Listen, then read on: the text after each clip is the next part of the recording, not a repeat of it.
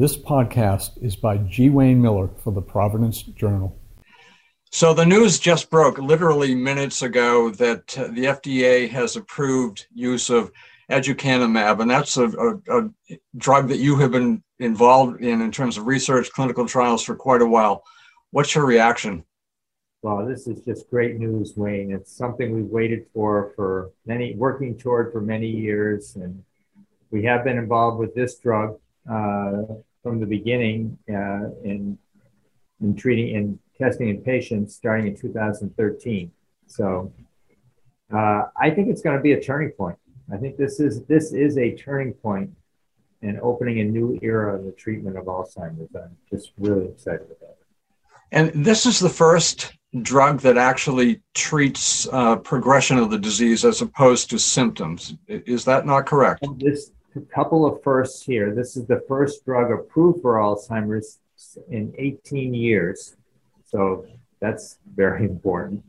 It's the first drug that targets a core pathology, uh, one of the key proteins that builds up in Alzheimer's, the amyloid protein that gets into plaques and it lowers it, and uh, and hopefully with the goal of slowing down the disease process. It does offer new hope, new treatment options. It's we haven't seen the label yet. That will be coming out later today, hopefully, or tomorrow. That's the, the indication from the FDA uh, and any guidance from them about who should get it and so forth. Um, but basically, when we tested it, it was for people with early stages of Alzheimer's called mild cognitive impairment or mild dementia. So people were having memory trouble, but we're still functioning well, living independently to a large degree. And our goal is really to preserve that good quality of life. And so I think this is the first of what I hope will be many treatments uh, for Alzheimer's, and it gives us a foothold that we can build on. We're deeply moved by the dedication and commitment over many years of the study of thousands of study volunteers who made this possible. I mean, without them, without people stepping up and coming every month for an infusion, some for five or six years, and in the hopes of developing. What's so exciting is someone who volunteers for research. You never know if you're the drug you're testing is going to turn out to, you know, have positive results and be approved. But for the people who participated, especially in the aducanumab trials, they actually got the drug approved. So that's just fantastic. Uh, that that contribution. So just a huge shout out to everyone who's participated here and around the world to make this possible. Our staff working all through COVID, never stopping. I don't know, those are, they're heroes to me. Uh, and I think the it's been a roller coaster ride, as you said. I mean, our, we did the first trial, and in phase one, and it had positive results, and thought, oh, wow, I think we might be onto something. It got great scientific coverage and really buoyed people's hopes. And um, then that was a that was a milestone moment in my career when that trial was analyzed. And then we went on to phase three. We enrolled, you know, a few thousand people, and it was looking good. And we actually had some good results. So we had long-term treatment. Some people here for years on active treatment for sure, and who were doing well, better than expected. So I was, I was hopeful. And then all of a sudden, in uh, March of 2019, there was an announcement that the trial was going to be stopped a year early before the finish line, and because it was unlikely to re- meet the main outcome. So that was devastating. Patients for everyone. It was so deflating. And then, you know, further analysis was done on the data of all the data that was available. That was only half the data uh, that led to the interruption. And then they showed positive results, and that's what led to the FDA submission and ultimately today's approval. I'd be remiss if I didn't ask you about other research going on. This is hardly the end of the story. I mean, you've got other other projects, other investigations going on. Maybe you can sort of summarize that, Steve. Yeah. Well, I think uh, a few things. One, I, am hoping this is just the beginning of a new treatment era for Alzheimer's. So this is the first in class, and hopefully there'll be others to follow that affect amyloid. Alzheimer's. Uh, there are many components, dimensions to Alzheimer's, so we need different treatment targets to focus on, and we're doing that. I think prevention, what I'm hoping, Wayne, is that this will put us in a position where Alzheimer's is treated like other major diseases, where we diagnose it early and reliably, and we have treatments that delay the bad outcomes from the disease. And I think this puts us on that pathway. What we need uh, coming up, and people can volunteer for this, we'll be starting a new study soon, is developing blood tests that are very promising for use in the clinic. So we can find out about amyloid buildup in the brain and tau buildup with a blood test would be a lot simpler and much more economical. So we need that. I think another thing is prevention, that medicine like aducanumab removes plaques.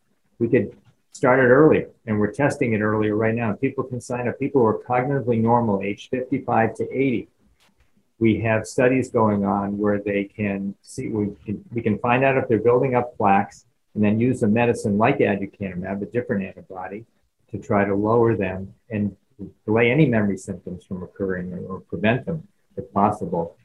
And we're also doing a, a lifestyle intervention trial called the US Pointer Trial, where um, we're promoting good heart health, uh, Mediterranean type diet, vigorous physical exercise to keep the brain healthy and delay memory loss in people at risk. So, a lot going on on the research side, and we definitely, this is exciting, gives us more incentive to keep going. But it's also going to be challenging because now that this medicine is available, then that we may have to figure out, reconsider the design of some of our trials uh, to take account for this new treatment. What is your reaction to the FDA approval?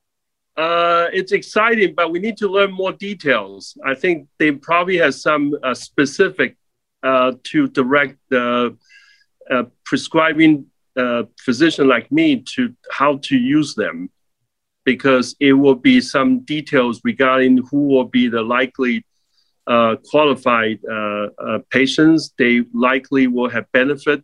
And also, the most important, what are the potential side effects? And uh, interval uh, surveillance MRI study to check for potential side effect. because this form of treatment potentially can cause stroke-like symptoms and they will cause uh, focal uh, brain swelling. So the uh, uh, uh interval check-in with MRI can secure the about side effect. It can occur from mild without symptom to more obvious with obvious symptom, make people confused or stroke-like symptom. So people will have to be monitored. Yes, correct. Because in our uh, research about this drug over the years, we learned from uh, these uh, uh, participants in the study, we have to monitor very closely. This actually the information we have learned over the past 20 years about this form of treatment because the immune uh, mechanism to remove amyloid, this protein that causes Alzheimer's disease, is in a very abnormal form. So once you use immune uh, mechanisms to remove them from the brain, it will trigger the brain will have some reaction to it. And so there are some people may have a higher risk than the other. We have to check the uh, some of blood uh, tests to check uh, certain marker to figure out who is more at risk to develop these kind of side effects. And then some of them can be no symptoms, some of them can be more obvious symptoms mistakenly can look like a stroke. So they may come to emergency room and there are different form of treatment for them. So in research, we have to do MI almost every three months uh, to make sure they don't have such uh, complications. Um, so these will be the details we want to hear from FDA to give us instructions.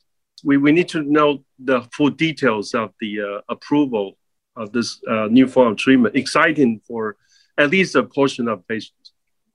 When will the FDA give uh, more information? Do you know? Yeah, they usually take some time to write details like the, the one they published in the PDR, physician desk reference. That's okay. actually the, the, the, the document we want to read uh, uh, published by FDA. That's why we go by uh, official uh, document by FDA. So okay. that take usually some, at least a few weeks. You know, uh, that's actually uh, it's a final information print. we we need to go by that. Yeah.